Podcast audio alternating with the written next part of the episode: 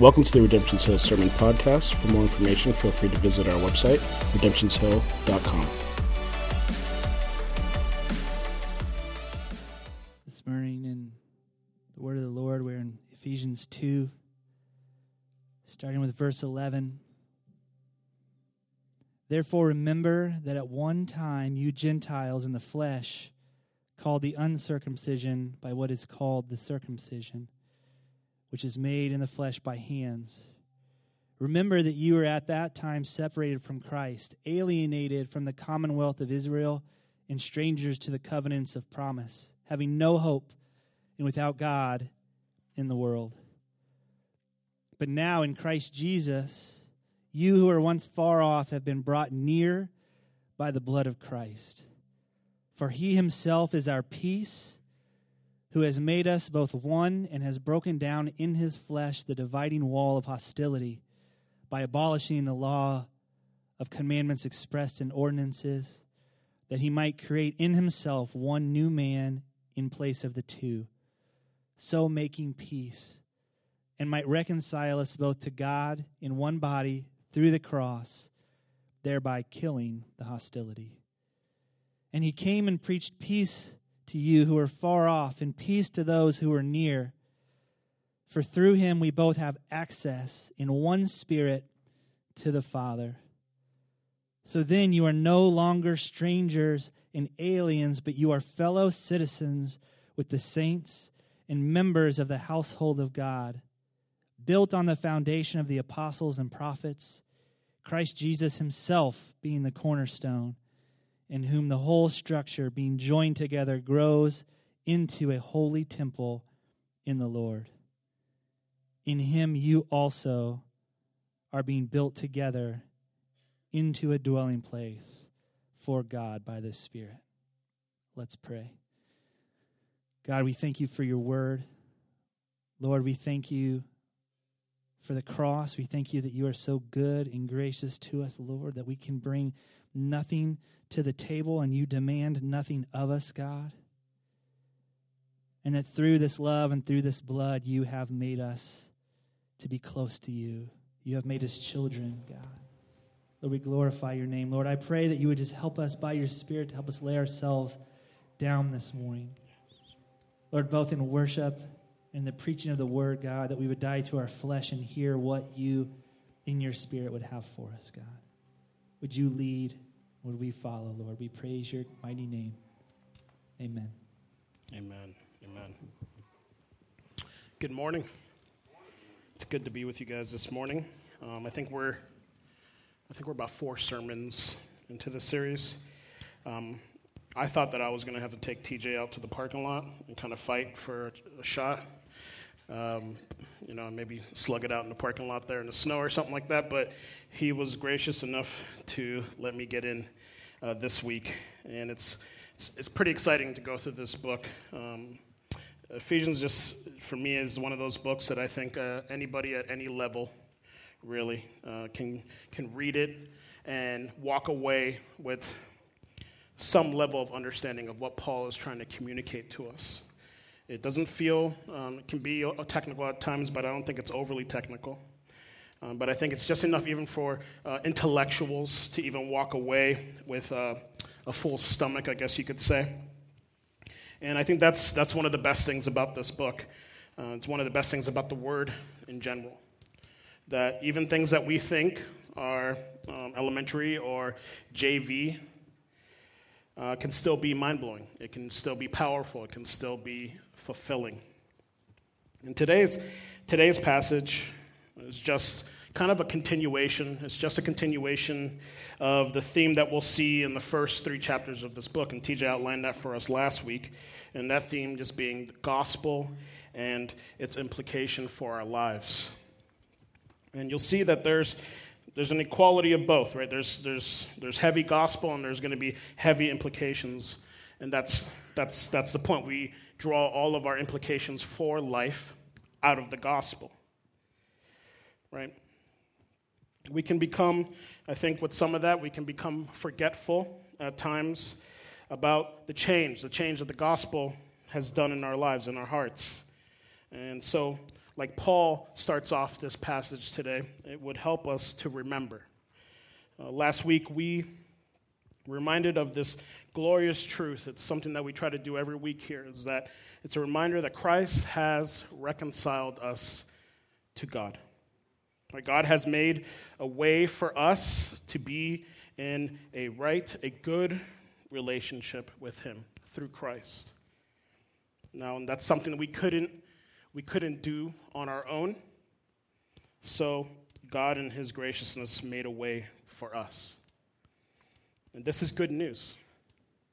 This is really good news because even in light of this good news, we still can find problems, right? Problems in our own lives, problems in our relationships, problems in the church, and I'm not just talking about here, but I'm talking even in the big church. We, we see it in the world, we see it in our workplaces, we see it in sports. I mean, we just saw it after the halftime show in this last Super Bowl. I think the night of the Super Bowl, when I got home, I got a message from a friend, and he was bothered by one of the commercials that played during the Super Bowl. This is a friend in Florida, so don't worry, you don't have to look for anybody here. Um, but he was, he was bothered of a, by a commercial that encouraged women to pursue a career in computer coding. Why, why do they got to talk about women only? To which I responded, Why are you so offended? Why is this even a problem? Right? The point isn't even the commercial, right? The point is that there is a plethora of beefs, or let me translate for you, problems, right? That we can create out of nothing. And that's what we're wired to do, right? Because we are just inherently beef, right? Or problem seeking people. We love a good scrap. Like I said earlier, I was like, maybe I got to take TJ out to the parking lot. We got I got to fight with him to let me get in this series. But that wasn't the case, thankfully. I'm still working here. and some people, right, they just skipped the halftime show. That's, that's a good solution, right? If you don't want to watch it, you can just go watch something else. Some people watched it and enjoyed the music. I was one of those people because they played salsa and I was yelling in Spanish at Johnny's house. It was great. That's another solution. Some people skipped the halftime show, but still critiqued wardrobes, right? What they wore on stage. Some people watched halftime show and they took the social media to suddenly become experts on dance moves, wardrobes, and all that type of stuff right? The wardrobe, the music, their ethnicity. I won't lie, I was, I was happy to see J-Lo displaying the flag of where my parents are from. Right? I was really happy to see that. And that hit me, that hit me differently. My mom called me the next day proud about that. But then she also told me people were complaining on her Facebook stream about that. You see, we can find all sorts of reasons to create hostility and division. Even the smallest little things we will take to Facebook to rant about. Suddenly, we become experts. Right? With, with the world progressing at the rate that it is, with the access that we have to things, Right? There's more outlets for us now to, devo- to voice our displeasures, even with things that go on in the church here or in our families, amongst our friends. So let me ask you a question. In light of all this temptation to seek division, to seek hostility, to create strife, what's it look like for us to come together? Right? You might be thinking, well, that's an easy answer. This isn't a test of whether you have the right or wrong answer. I think the current answer would be this that we've all, none of us are, all of us have contributed, contributed to, in one way or another to the hostility or division that we see amongst us. And that was last week's sermon, right? We've all sinned. But God, right? The sooner the sooner you can start to accept that truth, right? The sooner you can start to see but God as a reality. So, how can we come together? We've already established that God has made a way for us to be reconciled with Him through Christ. But because of that, now we can be reconciled to each other. And you're saying that we can be friends better. We can be family. And we are family. Which I think Paul starts to outline for us here in the first two verses, verses 11 and 12, where Paul says, Therefore remember that at one time you Gentiles in the flesh, called the uncircumcision, right? So, shade, the Jews were throwing shade at the Gentiles. He was, that's, the uncircumcision is not a nice thing to say. Right? So, by what is called the circumcision, which is made in the flesh by the hands. In the context of reading this passage, remember, Jew, Paul was a devout Jew. And here he is talking about the circumcision, a rite of passage for the Jewish people. And he says it was made in the flesh by the hands he's minimizing it in some way.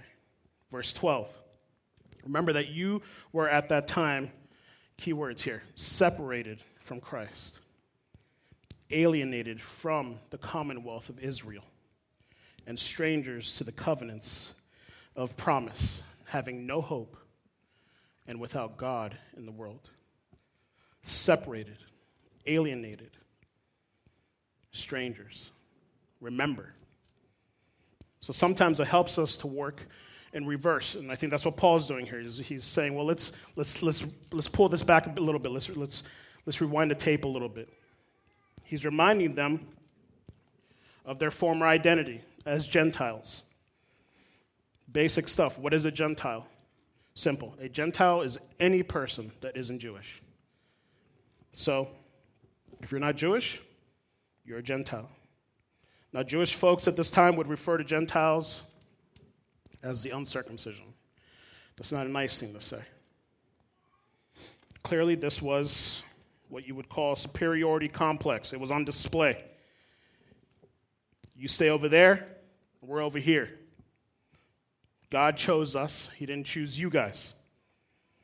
We're in, you're out.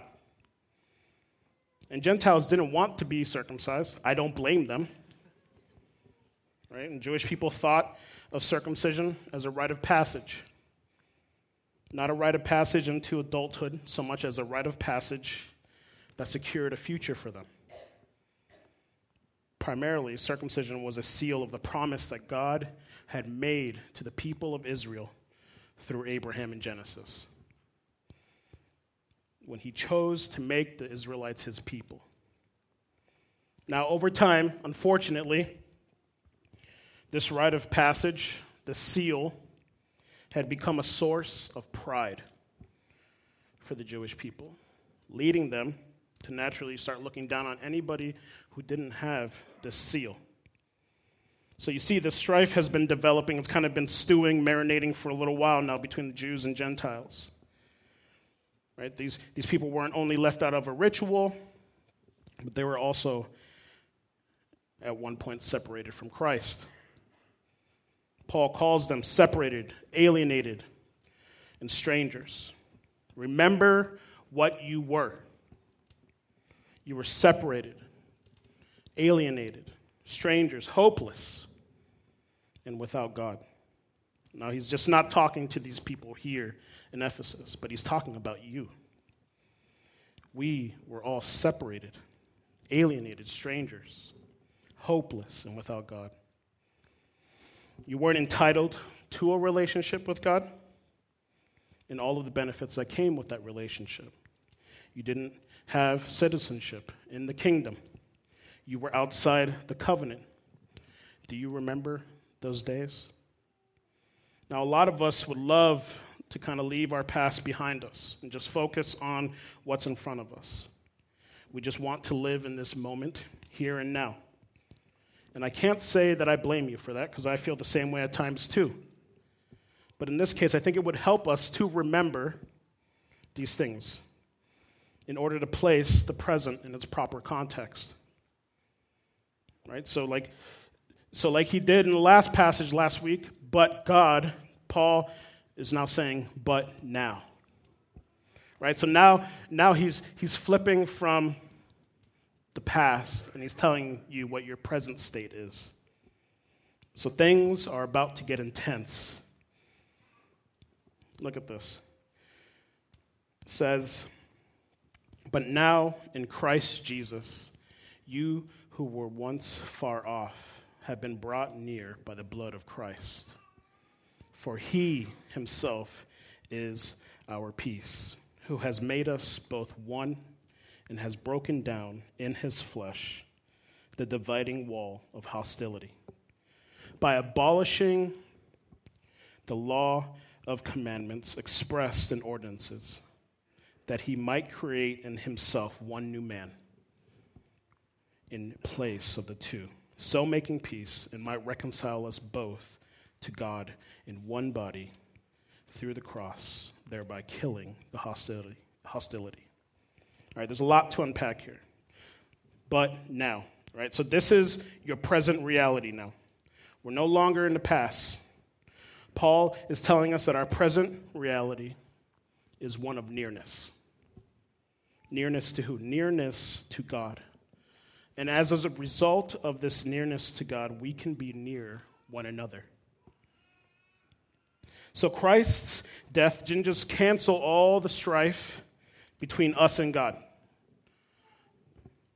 but it also destroys all of the strife between you and me. Now, contextually, Paul saw the gospel as the only absolute peace treaty between Jewish people and Gentiles. And as long as they held to different beliefs about Christ, they knew there would always be a division between them.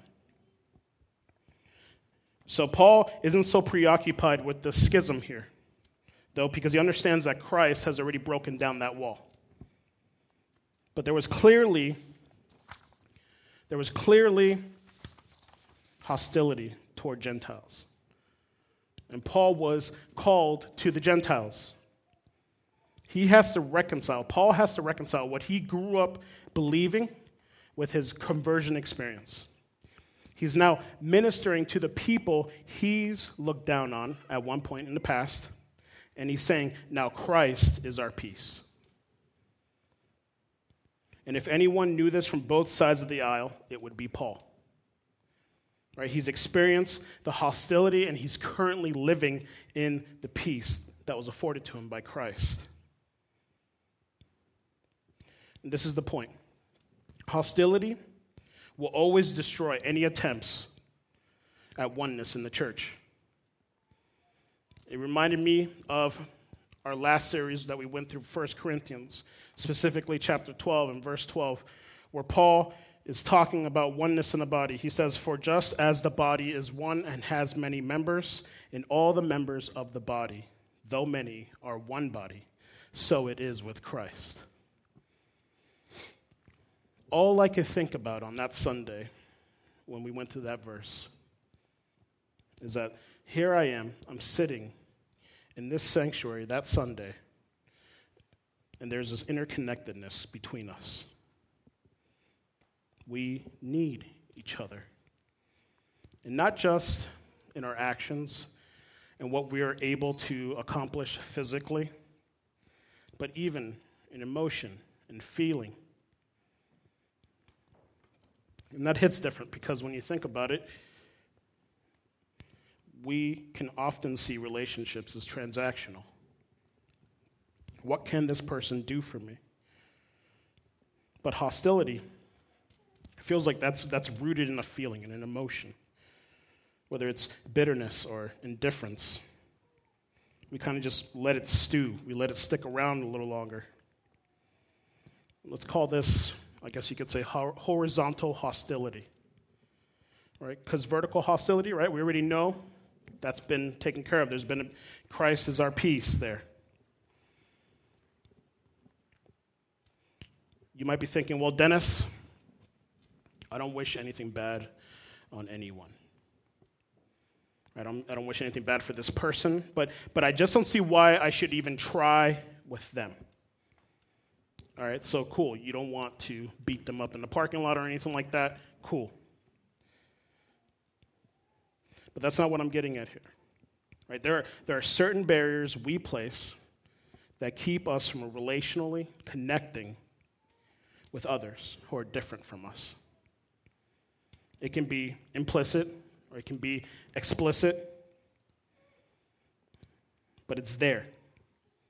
Right? There's so many variances in our lives. Think about it. There's relationship status, there's socioeconomic status, there's ethnicity, there's physical appearance, there's rich, there's poor, there's a high school diploma, there's PhD.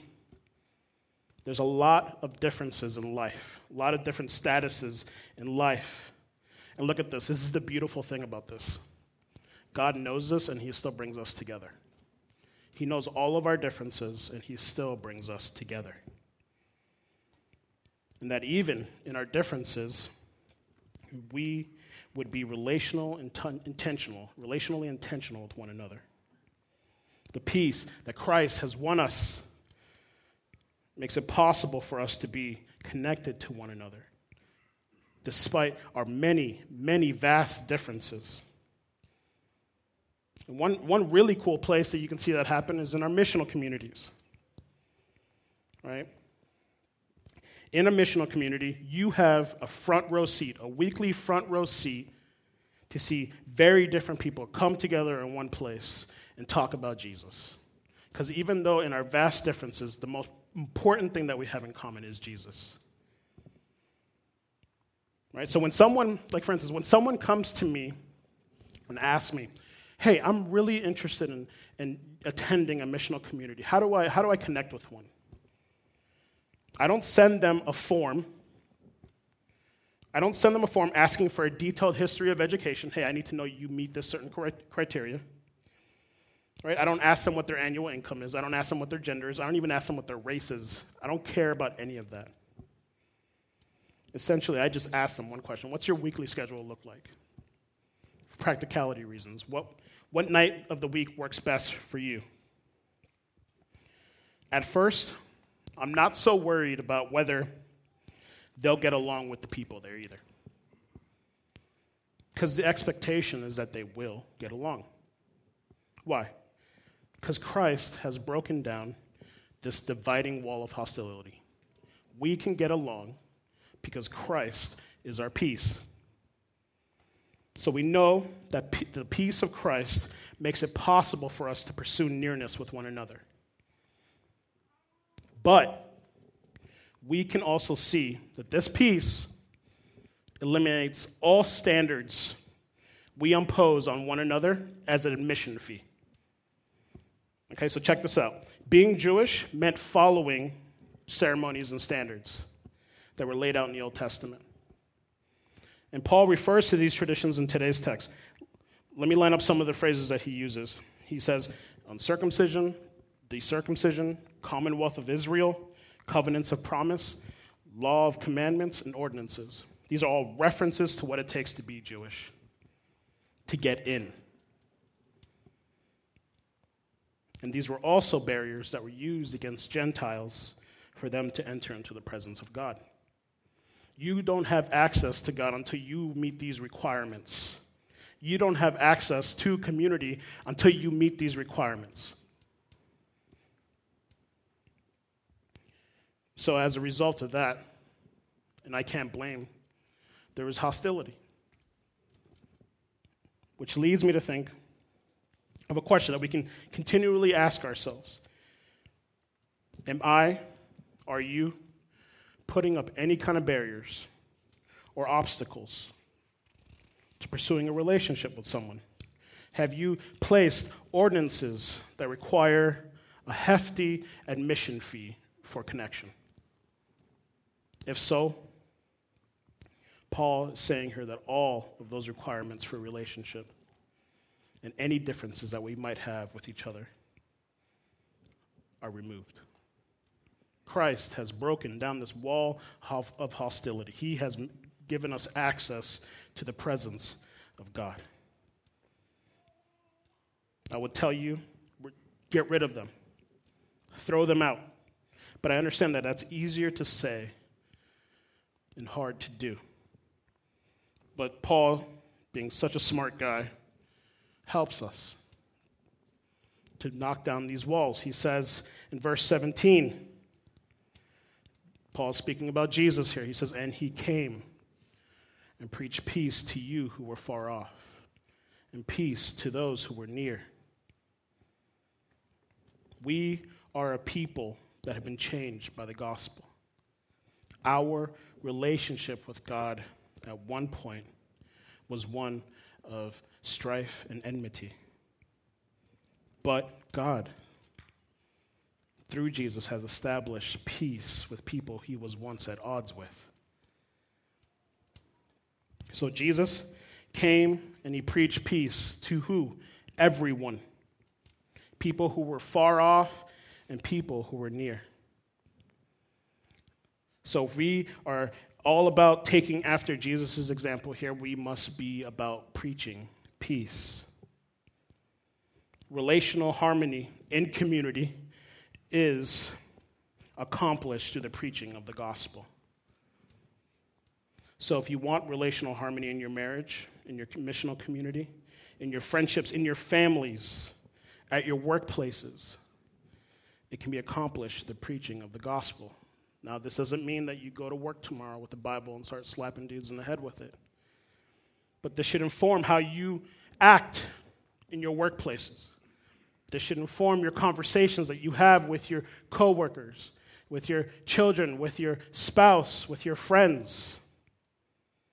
And we can often fall into the trap of thinking the gospel is something that only applies to me at the moment when I first come to faith in Christ. It's a starting point, but it doesn't exactly sustain me throughout all of my life. We kind of treat it like a flu vaccine.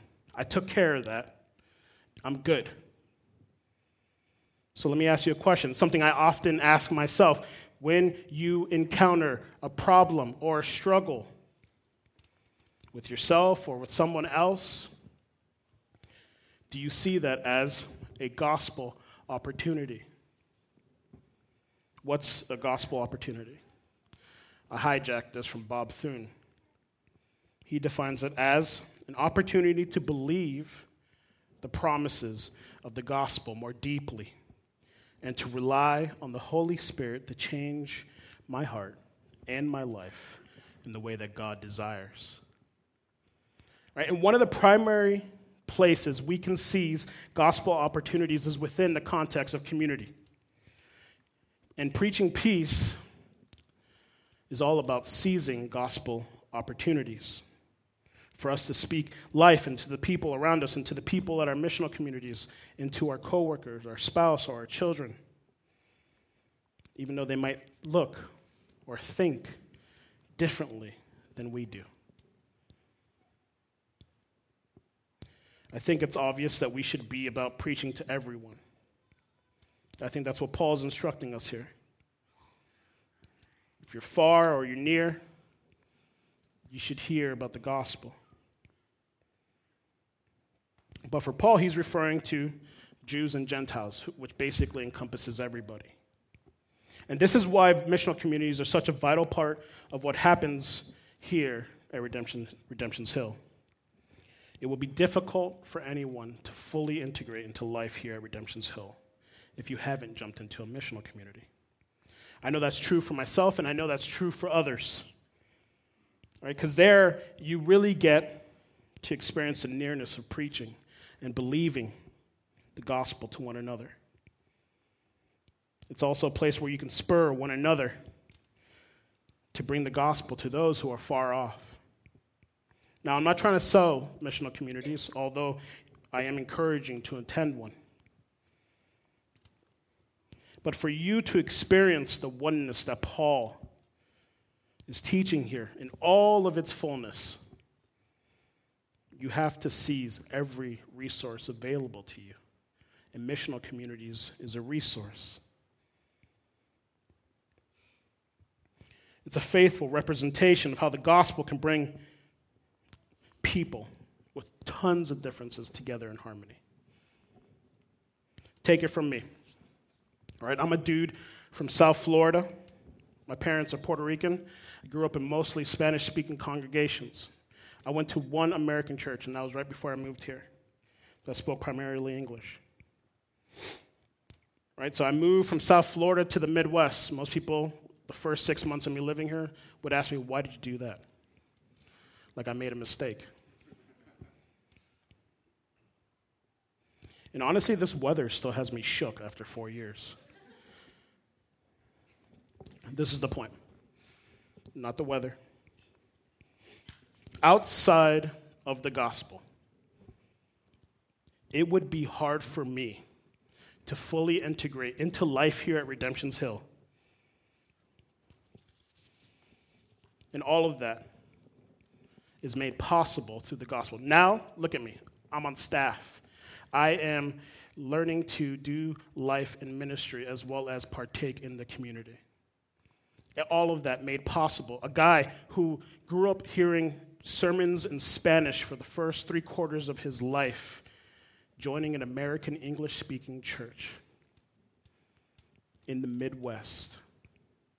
That is only made possible through the gospel. Only Jesus can do something like that. He can bring a person that has no relation to this area and make them feel at home. That's what Jesus accomplishes for us.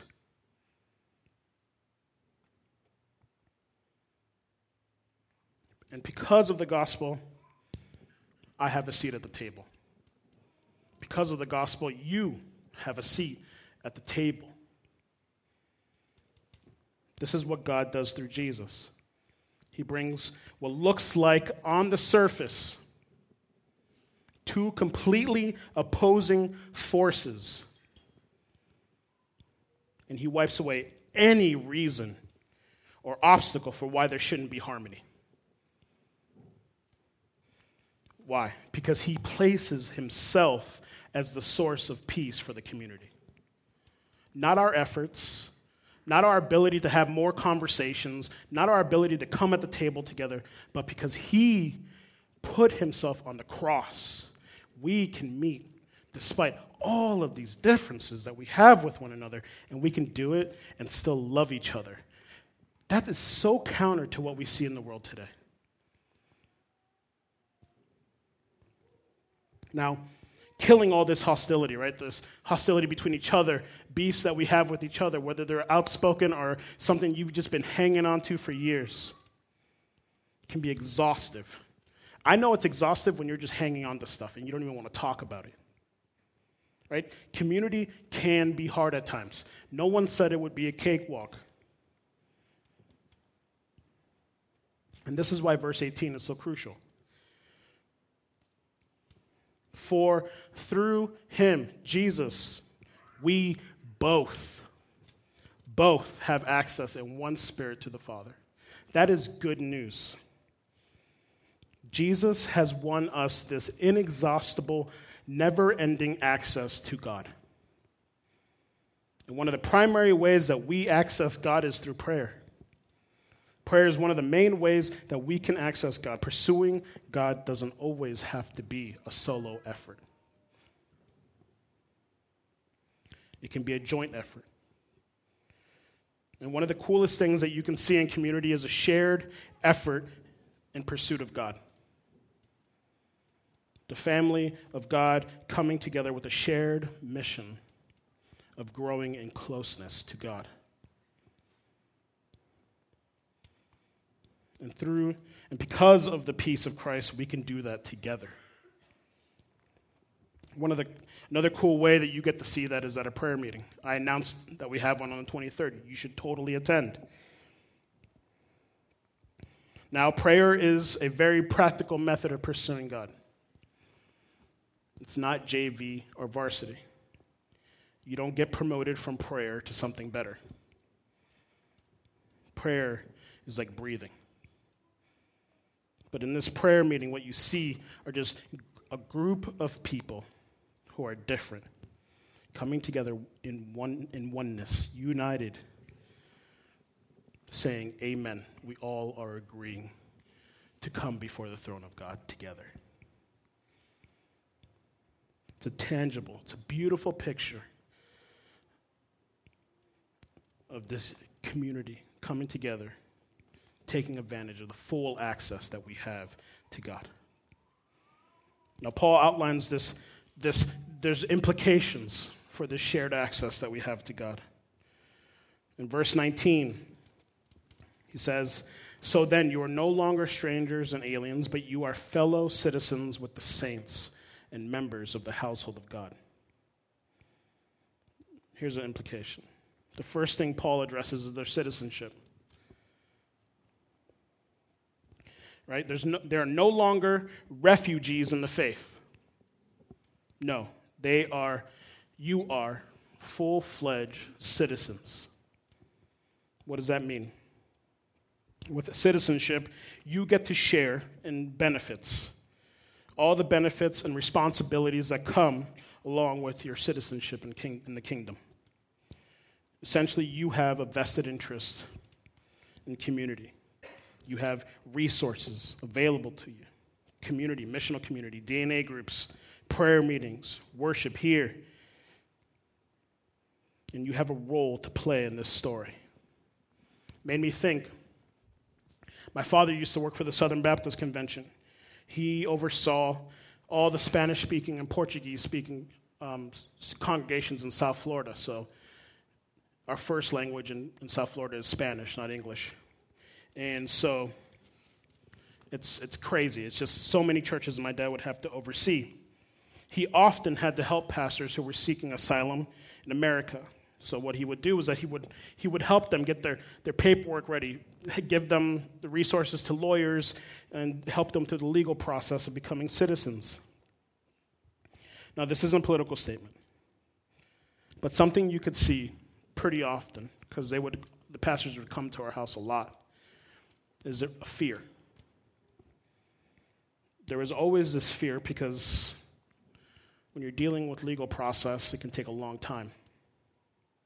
Right? There's, so then fear would just eventually morph into desperation.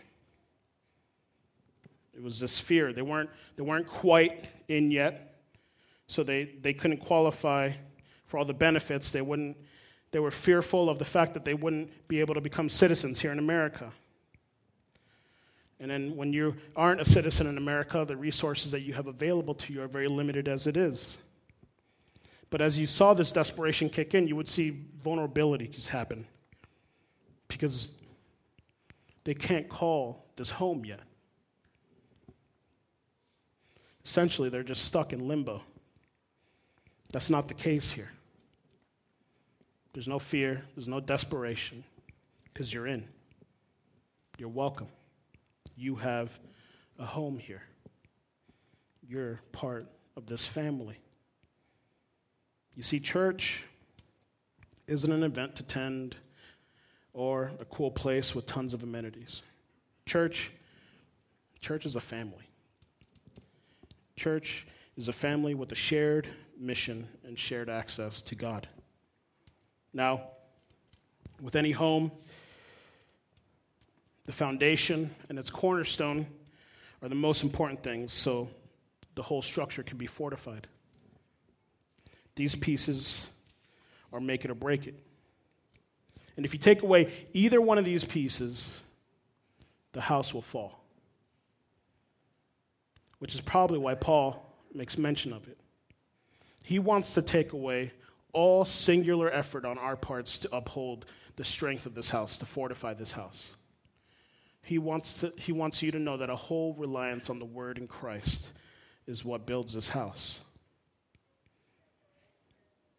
Look at this verses 20 to 22. Built on the foundations of the apostles and prophets, Christ Jesus himself being the cornerstone, in whom the whole structure, being joined together, grows into a holy temple in the Lord. In him you, are all, you also are being built together into a dwelling place for God by the Spirit. Now, the foundation of the church is the Word. Right? So, through the faithful preaching of the Word, the church is fortified. So, we can't know the peace of Christ without the Word of Christ. The foundation also doesn't change or sway with time, the foundation stays the same. And this foundation won't crack and it won't spring a leak. This foundation is strong, it's true. And Christ is its cornerstone. Now, the cornerstone is the first rock laid down in the foundation. And this rock is where the weight of the whole entire structure rests. Now, the stability of the community hinges on Jesus, not our efforts. And thank God for that. This whole text rests on Jesus. This whole sermon rests on Jesus. I can't tell you to throw yourself into community with 100% confidence if it isn't on Jesus. And that's what makes this next part possible. Two phrases that Paul uses in verses 21 and 22, where he says, Paul says, joined together and built together. We are being built and joined together into a holy temple. This is the beauty of what's happening here. Now, in Ephesus, there was a huge temple where they would worship the Greek god Artemis. And in Jerusalem, there was the huge temple there for the Jewish people. Paul is contending with these temples. He's coming against all of these temples, all these other gods in his time. And he's promoting a temple that will be standing, still standing over time. A temple that has no walls or hold, doesn't hold any admission fees for entry. A temple that says all animosity, hostility, strife, or division has been settled at the cross. This is good news. A temple that brings people together despite our many differences. Not only that, a temple that's still being built today. We are a temple of people brought together in Christ. Only Jesus can do something like that. We are reconciled to God and to each other. And honestly, that's the best place to start. And it's a place that we never leave. John paints for us in the book of Revelations probably the best picture of what it looks like for all of the church to come together. In chapter 7, verse 9 of Revelations, he says, After this I looked, and behold, a great multitude that no one could number, from every nation, from all tribes and peoples and languages, standing before the throne and before the Lamb. A great multitude from every nation, every tribe, people, and tongue standing before God. No hostility, no beefs, no bitterness, just a shared pursuit. I want to finish by asking you a question. Band, you can come back up. Then I want to help you kind of think through that question.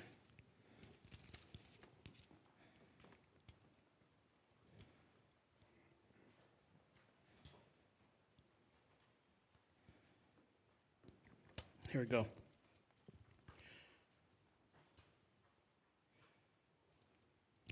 Have you allowed the truth of the gospel to shape your view of what the church should be? I want to help you think through that now. There's two ways that Paul, in this text, kind of helps us understand what the church is and what it isn't. He talks about a former state, the past. He uses terms like in the flesh, separated, alienated, hopeless, far off. That's what you could think of the church as. Lastly, the present. Brought near, one, reconciled, one body, built together, joined together. Which one is informing your view of the church? Now, today we get to do the Lord's Supper, we get to do communion. As a kid, I always enjoyed communion. It only happened like once every three months growing up because it was something the church did together. So you, I would, as a kid, just watch in the sanctuary who would grab the juice and the bread and to kind of judge people who didn't. as a kid, you didn't know any better, right? But the point was that we did it together. Right? And together we remember the body and the blood. Together we remember what the body and the blood has accomplished on our behalf. And in 1 Corinthians, Paul gives us instructions for how we should, how we should do this, how we should take communion. In verse in, in 1123, it starts for I received from the Lord what I also delivered to you that the Lord Jesus, on the night when he was betrayed, took bread. And when he had given thanks, he broke it and said, This is my body, which is for you. Do this in remembrance of me. In the same way, also he took the cup after supper, saying, This cup is the new covenant in my blood. Do this as often as you drink it in remembrance of me. For as often as you eat this bread and drink the cup, you proclaim the Lord's death until he comes. The only anybody can partake. We just ask that your faith be in Jesus. If you can, go ahead and stand. I'm going to end us out with some prayer.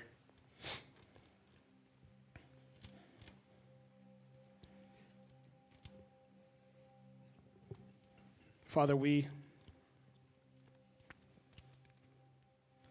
we just thank you for the opportunity that we get to come together as a church and be reminded of your good news. Not only that it has accomplished peace between us and you, but because it's also accomplished peace between us together in this community. So, Lord, any obstacles, any barriers that we might have against each other, with one another, I pray that you would remind us of this truth that because you have won us peace with the Father, we can have peace with one another. Help us to pursue peace, to love the stranger because at one point we were strangers. Father, we can only do this because you make it possible for us to do this. So we thank you for your goodness and your grace towards us. We pray this in Jesus' name. Amen.